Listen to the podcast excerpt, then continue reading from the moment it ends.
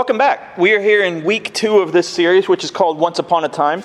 Uh, and we are going to be continuing to look at Jesus' parables. Last week we talked about the lost sheep and the lost coin and about how vital it is as Christians to remember the lessons of those parables and not just seek out the lost sinner, but seek out anyone who, who is anywhere that, that needs help. We have to, to remember to put ourselves in other people's shoes. It's so vital for us, especially right now in, in, in the world, in the country, and wherever we are.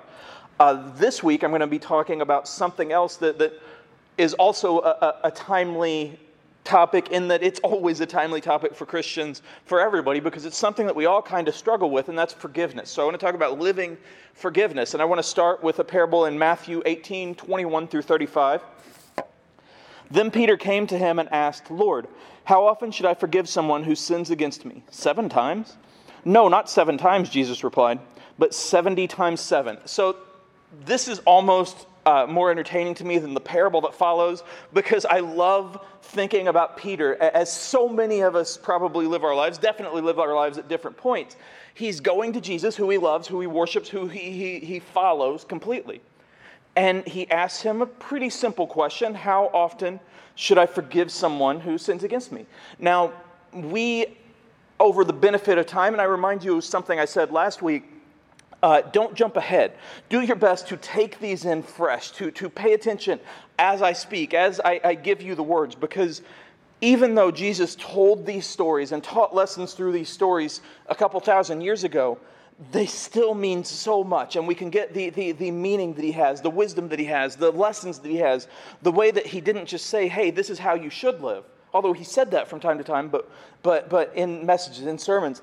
But instead of telling people this is what you have to do, saying, listen to me and get it yourself. Like, follow me, seek me, make the decision, because Christianity is about making that decision for him and then showing others what that means. And so Peter who is pretty smart, and he knows that, that he's one of the leaders of the disciples, and, and, and he's a strong guy, a bold guy. He cares very much about the message. He's always on the front lines. He's, he's got, like, we've got thousands of Peter stories that we know where he's done so much, and he's messed up a few times, but he's always has the best intent when he goes forward. And so he goes to Jesus and said, How often should I forgive someone?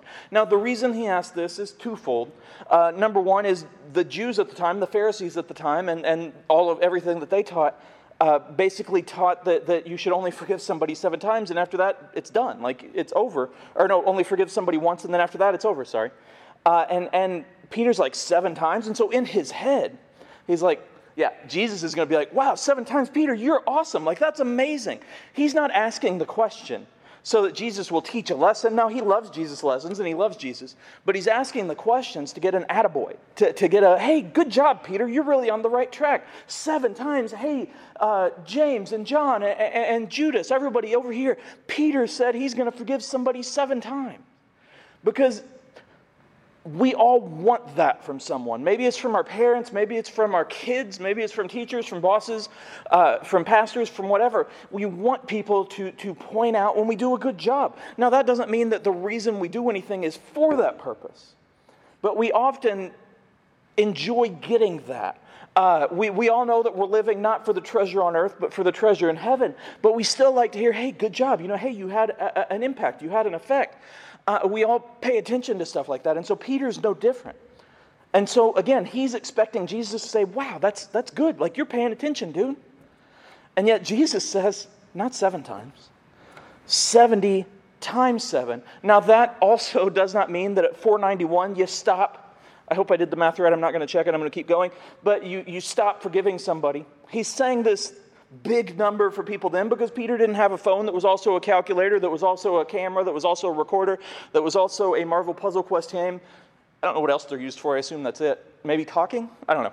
Anyway, so he, he's saying that like this absurdly big number to Peter, to the disciples, to the Pharisees, because again, they were teaching you don't give people third choices, four, third chances, fourth chances. You forgive, and if they mess up again, they're done, they're cut out. And so Peter, who goes above and beyond, he feels Jesus is like, no, no, no. You don't just go above and beyond with people. You go above and above and above and above and above and keep going. Now, one of the things that I'm careful to say whenever I talk about forgiveness, and this is so important, uh, in our society, in human society forever, we always mix the two terms forgive and forget. And that's dumb. Like, it's, it's one thing to hold it over somebody's head and to always remind them of what they've messed up. I believe that's called marriage, just joking. But it's, I'm sorry, Terry made me tell that joke. Just joking, maybe. But it's, it's one thing to hold wrong things over somebody's head. We don't do that. If somebody messes up, we don't hold it over their heads. We don't continue to remind them. We don't continue to, to make them feel bad about it. That's important. But we also don't forget if someone hurts us. Now, again, that doesn't mean we talk about it, we bring it up, we, we remind them, but we remember that because if someone hurts you and you just forget about it and then they hurt you again, I believe there's a saying like, fool me once, shame on, on you, fool me 23 times, shame on me, whatever it is. And, and, and the point is, we remember what happened we just don't remind what happened. Forgiveness is more for us than them. It's healing us of that. But we still remember, especially if it's something uh, like, like abuse or something that, that is awful, something that is difficult to deal with, something that really truly hurts us, either physically or emotionally, something that, that is even devastating. Forgiveness is, again, for us. It's something to help us to let go of it. But remember that. Now, if you want to give someone a second chance, and, and they've proven over time, uh, even though they hurt you badly, and they've proven like that they've changed, that's up to you, and that's something that you should pray about and, and remember and know. But always be aware, be cautious, and, and still forgive. And I know that sounds kind of weird because, again, we put those two words together so much. But to forgive means that we let go of the weight of, of the hurt. It doesn't mean that we don't feel it. It doesn't mean that it doesn't affect us. It doesn't mean that it doesn't impact us. But we let go of it. And so we don't constantly remind them. We don't tell other people. We, we, we do our best to move forward. And so I want to go into the parable. Therefore, the kingdom of heaven can be, to a, can be compared to a king who decided to bring his accounts up to date with servants who had borrowed money from him. In the process, one of his debtors was brought in and owed him millions of dollars. He couldn't pay, so his master ordered that he be sold, along with his wife, his children, and everything he owed to pay the debt. But the man fell down before his master and begged him, Please be patient with me, and I will pay it all. Then his master was filled with pity for him, and he released him and forgave his debt. That is huge, because millions of dollars, and this has been updated a little bit for, for us it's, uh, in terms of money now, but millions of dollars is millions of dollars regardless of inflation, regardless of anything else. Millions of dollars is a lot. And even if it's like 10 bucks and somebody forgives you completely, that's a big deal. Like, that's important. And so the, the king, the master, is like, hey, you owe me millions of dollars. Like, you've had chances to pay me back and you have not. In fact, I saw you buy some new baseball cards and I saw you buy whatever, and he's maybe keeping track. Probably not, but maybe. We do that. And so he's like, I'm going to sell you. Like, it's no, no, nothing personal, but I need this money back. And, and so the guy falls down. And he's like, please, give me one more chance. Help me to, to help myself. Help me to pay it back. Give me this, this chance. Believe in me. Give me one more chance. Who knows how many chances he had? Who knows how long it had been? But he asked for another chance. And the king goes way above and beyond. He doesn't say, Yeah, pay me back next Thursday. And that would have been generous. That would have been merciful. He doesn't say, Pay me back in a year, two years, three years, five years. That, again, would be merciful, generous. He doesn't say, okay, it's millions, let's cut it down to uh, 100,000 or, or 50,000 or 50. All of those would be generous. And I think most of us, if we were forgiving of someone and we're like, you have to earn it back, you have to pay it back, you have to prove yourself, and we cut it in half or we moved it down or we changed it a little bit, then, then we'd feel pretty good about ourselves. But the master says, okay, wiped clean. That is so amazing. And clearly, to cut ahead just a little bit, the, the master represents God. And this is vital for us every single day of our lives. If we ask for forgiveness, he will forgive us. He won't say, hey, yeah, you asked last week and then you messed up again, and, and I really, I got to question your commitment here. If we ask and in our hearts we truly want forgiveness and we're truly saying, I'm sorry, no matter how many times we've asked about the same thing, He will every single time say, I forgive you. Please do better. Do better. I will be with you. And it's on us to do better. And yet he forgives us and he loves us so much that he will give us. As I've said before, nothing separates us from his love. And so we see this man, and we, if you were put in this situation, for example, I have student loans. Everybody pretty much does, but I have student loans. Now, if the government came to me or somebody came to me and is like, hey, We are going to forgive all of this debt. And you know what? You don't have to pay taxes anymore. That's pretty big. Like, that's amazing. Uh, it's not going to happen, but it's something that I'd be like, wow, that's awesome. Now, I would hope that I would then go and, and, be really happy with everybody. And if somebody like stepped on my toe or cut me off in traffic, I wouldn't be upset. But sometimes we suck. Sometimes when, when people give us mercy, when people give us grace, when people forgive us, we turn around and it's like, yeah, I just got this, but I'm different. Uh, last week, the whole point of the message was put yourself in somebody else's shoes. We struggle with that. We fail at that often. And so we're going to see what happens. But right now, just imagine the joy in this man's heart because it's important to know where he's coming from here. He is, has just been forgiven of millions of dollars of debt. He has just been forgiven of prison. He has just been forgiven of everything awful that would have destroyed his life. And he's been given a completely clean slate. It's an awesome deal. And so he is as happy as he's ever going to be, probably. We go to the next part.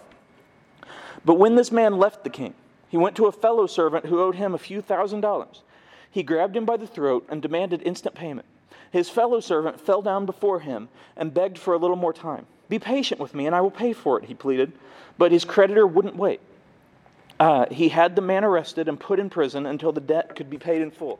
So we read this, and every single person who reads this is like, whoa, that's insane. Like how he was just forgiven of millions and for thousands, he, he threw the guy in jail. Like he's such a hypocrite. Because it's always easy to point out when someone else is being a hypocrite. It's always easy to look at the person next to us who is messing up. Look at the person next to us who will not forgive. Look at the person next to us who is doing the wrong thing. It's always easy to point that out. But I've heard it said, and I never get it quite right, but if you point your finger at somebody, there are three fingers pointed back at you, and the thumb is somewhere. But anytime you're looking at someone else and what they do, and you're focused so on that, and it's like, man, they're a hypocrite. Man, they're this. Man, they're that. You got to pay attention to the, the, the plank in your own eye to copy from Jesus. And so I would guarantee that in this story, this man who had just been forgiven of millions of dollars of debt, more than anyone had ever been forgiven from, maybe, and who had turned around and saw somebody who owed him money, who should have been so happy and been like, dude, I have just had my life saved. Let me tell you about this guy. Let me tell you about what happened to me. Let me tell you about how amazing I feel. And that thousands, whatever, get out of here. You're done. That's what he should have said. But I would guarantee that even after he had him thrown in jail, he didn't think, man, I'm a hypocrite. He didn't think, man, I was just forgiven of this amazing debt, and now I just threw somebody in jail for less of the same crime. No, I would guarantee that he thought what all of us think at one point or another. It's different for me. It's different for me. It's different for me. Uh, to go to sports for a second, and they're not happening right now for the most part, but one of the things you'll see, I'm just going to use Antonio Brown as an example. I don't know him personally, I don't know anything about him. I just know that he's not the best teammate according to what I see. Uh, he, he has caused some problems, he's caused some issues. And, and yet, because he's good, because he's skilled, each coach, each team, each owner thinks, well, yeah, that was with them, though. This is with me. Like, I'm different. We see it in dating. We see it in friendships. We see it in relationships. We see it everywhere. Well, yeah, I realize that the other 99 times that, that, that this happened, then that it's, you know, it was messed up, but that wasn't me. Like, I'm me. And so this guy, he's thinking, yeah, yeah, yeah. So I was forgiven, but I'm me. I'm supposed to be forgiven. Like I'm, I'm good. Like I had the best intentions. This guy over here, he doesn't have good intentions because it's so hard to see when we are being hypocritical. It is so hard to see when we're on one side of an issue, politically or, or personally or whatever. And it's like, man, yeah, this is what I'm saying, this is right. And then somebody else says the same thing because, or something different, the opposite, because they believe strongly. It's like, man, how could they think that? How could they believe that? How could they allow themselves to say that? How could they allow themselves to do that? Because we only think of ourselves most of the time. It's such a difficult thing to, to, to see as Christians. It's such a difficult thing to do because every single person, myself included, has thought, even if we don't like actually think it, has had that thought go through our heads or through our actions, through the way we live. Well, it's different for me. I, I should get forgiveness. Like, I, I am doing my best, but they're not. Uh, one of the things that you see is if somebody is, is, if we are having a bad day, If you wake up and, and you didn't sleep very well because you had a big assignment or, or something was happening at home and you didn't get very much sleep, and you wake up in a bad mood, and, and your mom or your dad, your brother, your sister, your kid, whoever, let's different age groups. That was, I was talking to parents there. But whoever it is, uh, they're like, you know, they get in your way or they say something and you just snap at them, then you expect them when you come back, like, man, I'm sorry, I didn't get much sleep. You expect them to understand it. We all do. And yet, if they wake up in a bad mood and they say something bad to you, you're like, how could you do that? That's not an excuse. Like not getting enough sleep, that's not an excuse. We should be kind, we should be better. We do this all of the time.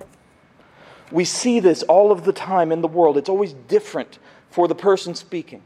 It's always different when it affects you. It's always different when it affects your family. It's always different when it affects your interests. But this story has the human nature perfectly down because this guy was forgiven of more than anybody could ever be forgiven of. And instead of turning around and forgiving, he turned around and slapped the guy in the face. Not only did he slap the guy in the face, he slapped the guy who had forgiven him, the master, the king, slapped him in the face. Last part of the scripture. When some of the other servants saw this, they were very upset. They went to the king and told him everything that had happened. Then the king called in the man who had, he had forgiven and said, You evil servant, I forgave you that tremendous debt because you pleaded with me. Shouldn't you have mercy on your fellow servant, just as I had mercy on you? Then the angry king sent the man to prison to be tortured until he had paid his entire debt. That's what my heavenly Father will do to you if you refuse to forgive your brothers and sisters from your heart. We don't like to focus on that last line. Because rightfully, we think of God as a forgiving king. We think of him as a, a, truly merciful and great God because he is. Because anytime we go to him, anytime anyone goes to him and asks for forgiveness, we're forgiven.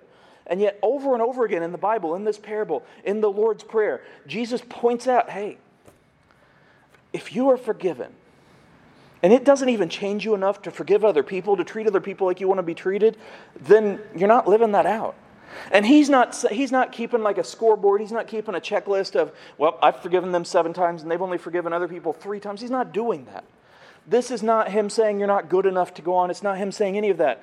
It's because if you are truly forgiven, and you are truly living for Christ and you are truly doing your best, then you have that desire in your heart to show other people that forgiveness too. Again, this does not mean that you let people walk all over you. It doesn't mean that you uh, uh forgive and forget. It doesn't mean that if somebody hurts you, that you continue to let them hurt you.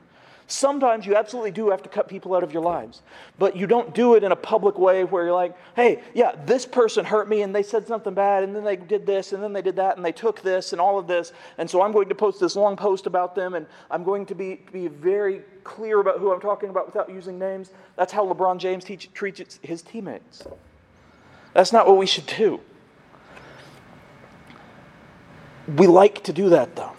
Because again, it's different for us. And yet, in this parable, Jesus, who's still talking to Peter and the disciples, says, Listen, we have to be different than the world. Because you are forgiven, it is so much more important for you to be forgiving.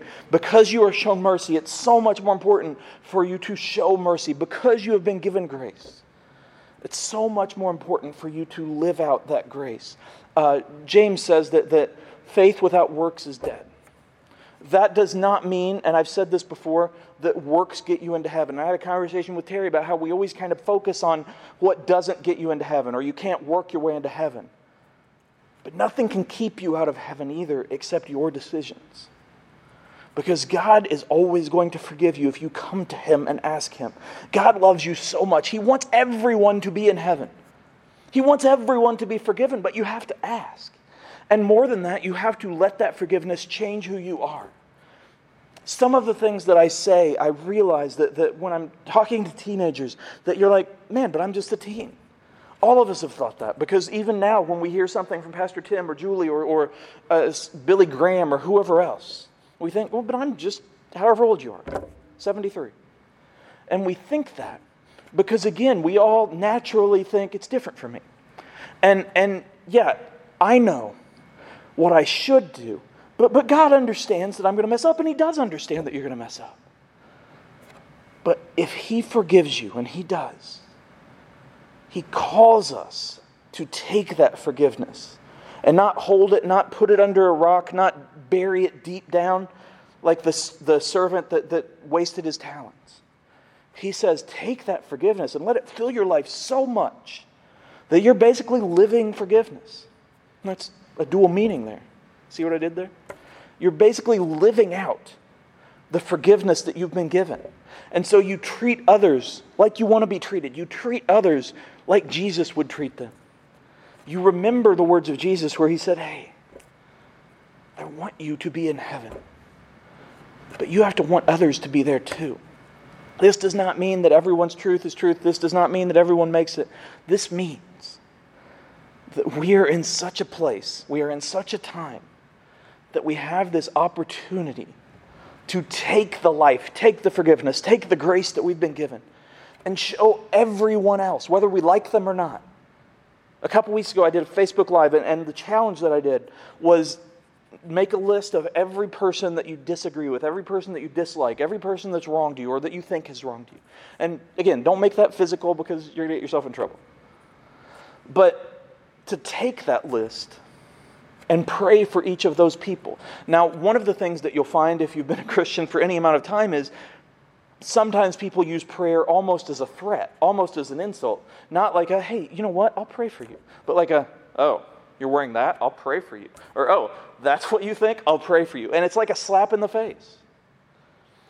But when I say pray for everyone, I mean, don't pray, I hope that they see my point of view. I hope that they change to be like me. Pray, I hope that they find the same hope, the same forgiveness, the same feeling for life for Jesus that I have. And I hope that I have the opportunity to show them, to love them, to be better, to remember the forgiveness that I've felt and to take it to them. Forgiveness is such a tough topic because so many awful things happen to people.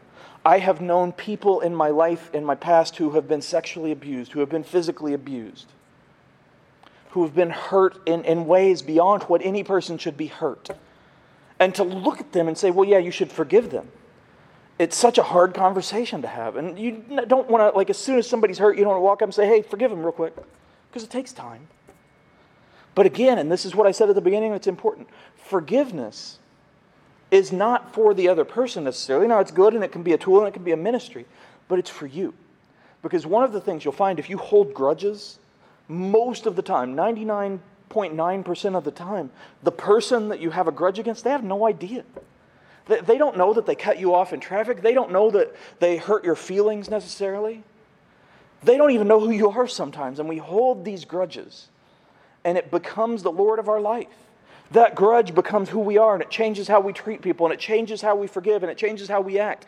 And when Jesus said, Forgive everyone, yes, he's saying it for them, but most of all, He's saying it for the person who is doing the forgiving because it eases that weight that we have. And yeah, the memory stands, and yeah, some scars last, and yeah, some pain lasts longer than others. But to forgive and to move forward, to let Jesus begin to heal you, to help others find that healing, to help others find the way to Him, that's why we are here in this series, each of these weeks, I'm going to talk about something like this. And, maybe it'll be about people that are lost, and maybe it'll be people that, that need forgiveness. But, but maybe it'll just be about what Jesus means to us. Because going from the Who Am I series to this, that's on purpose. And I believe that God had a reason for the way that, that this was set up. And I believe that God is going to continue to speak through me because even though I am not perfect, I am forgiven. And I absolutely fail sometimes. And I absolutely have to catch myself from having bad feelings about people sometimes. Because with social media and with everything else, like everybody's opinion is out there all the time and somebody disagrees with you. It happens. And so it's on us to catch ourselves and then to look at Jesus and say, okay, I don't care how many times I have to forgive. I don't care how many times I have to pray. I don't care how many times I have to ask for forgiveness. I'm going to keep doing it. I'm going to keep moving forward. I'm going to keep listening to you. I'm going to keep living out your calling. And that's what we do as Christians. We're in the summer, and we're firmly in the summer right now. Eventually, you're going to be back in school. Eventually. Who knows? 2025. Just joking. Soon. You're going to be back in school. People are going to hurt your feelings. People are going to bother you. People are going to annoy you. At home, that probably happens too. But the more forgiving you can be, the more you can learn to live your life exactly like Jesus taught, the more you'll find that it just kind of rolls off of you. It doesn't mean you don't feel pain, it doesn't mean you don't feel hurt. It doesn't mean that it doesn't take time to forgive. It means that you immediately recognize, okay, I got to do better. And then you do better, and each day you try to do better than the, you did the day before. And then we go out and we try to give other people that chance to do the exact same thing because Jesus did it for us. Because he forgave us all who have asked of millions of dollars of debt. And all we have to do is go forward and live out that forgiveness each and every day. That's all I got.